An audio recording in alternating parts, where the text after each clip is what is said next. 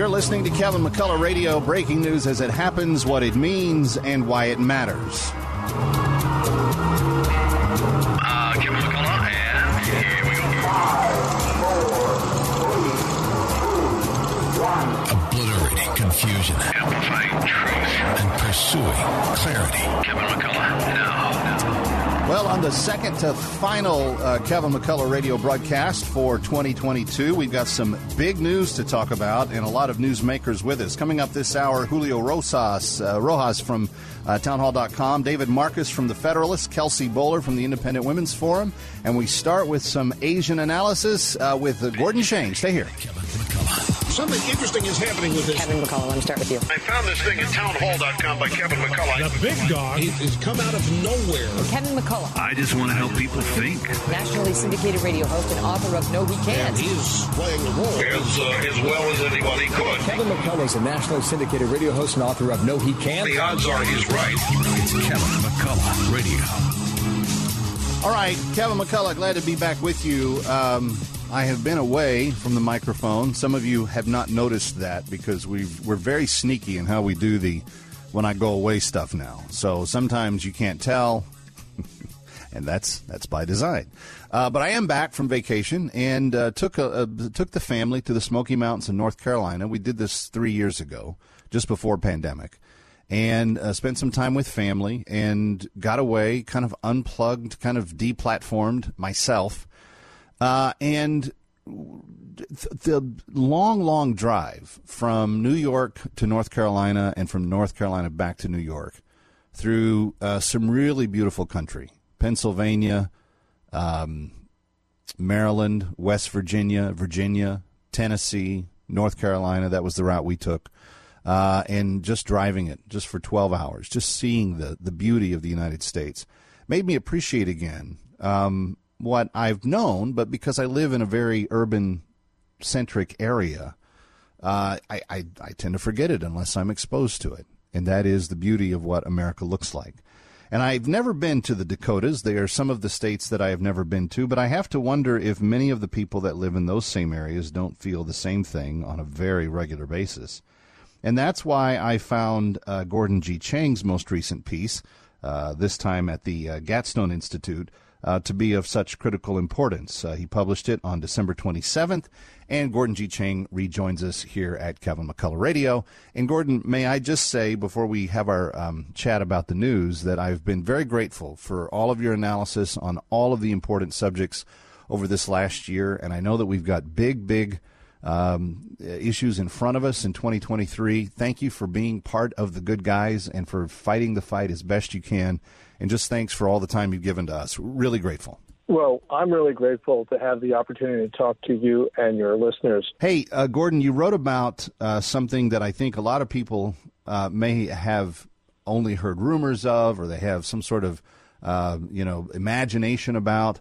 But you're saying that uh, that that this could actually be true. The Biden administration is clearing a way for a Chinese company to own enough land uh, around the Grand Forks Air Force Base in Grand Forks, North Dakota.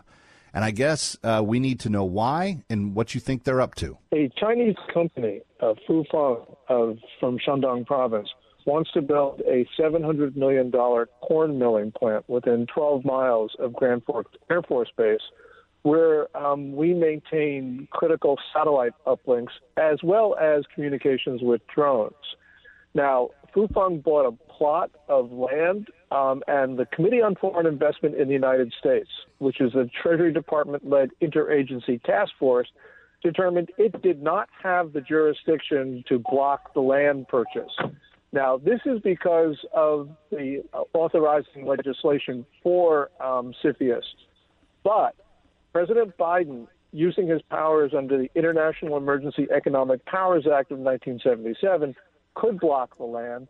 And what's really important here is that the authorizing legislation for CFIUS actually is deficient in very critical aspects, leaving wide open holes for China to buy U.S. assets. And clearly, in this case, and the reason why it's important is because Fufeng, from the plant that it intends to build, can actually surveil signals that we have as well as disrupt those signals in time of war. Let me just understand this. They're interested in, in putting in a corn milling plant, and you believe that this could be nothing but a cover uh, to conduct espionage against our most secret and important plans. As well as sabotage, um, because they could disrupt those signals from a facility which is within 12 miles.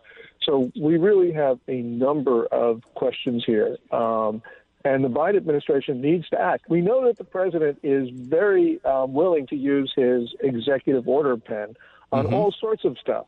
So he should be using on this to protect um, a critical asset of the United States. Does the president not think that they will do that? I don't know what the president thinks, um, but uh, he obviously, um, you know, must know of the potential for this because everybody else is pointing it out to him. He could actually, as I said, he's got other powers in which he can uh, mobilize, and he hasn't done so. Can a future president undo uh, this deal once it begins to roll forward? I think that uh, the powers uh, under that International Emergency Economic Powers Act probably are broad enough to do it. Um, but obviously, that would be more difficult once you've got the plant up and running um, from a political point of view.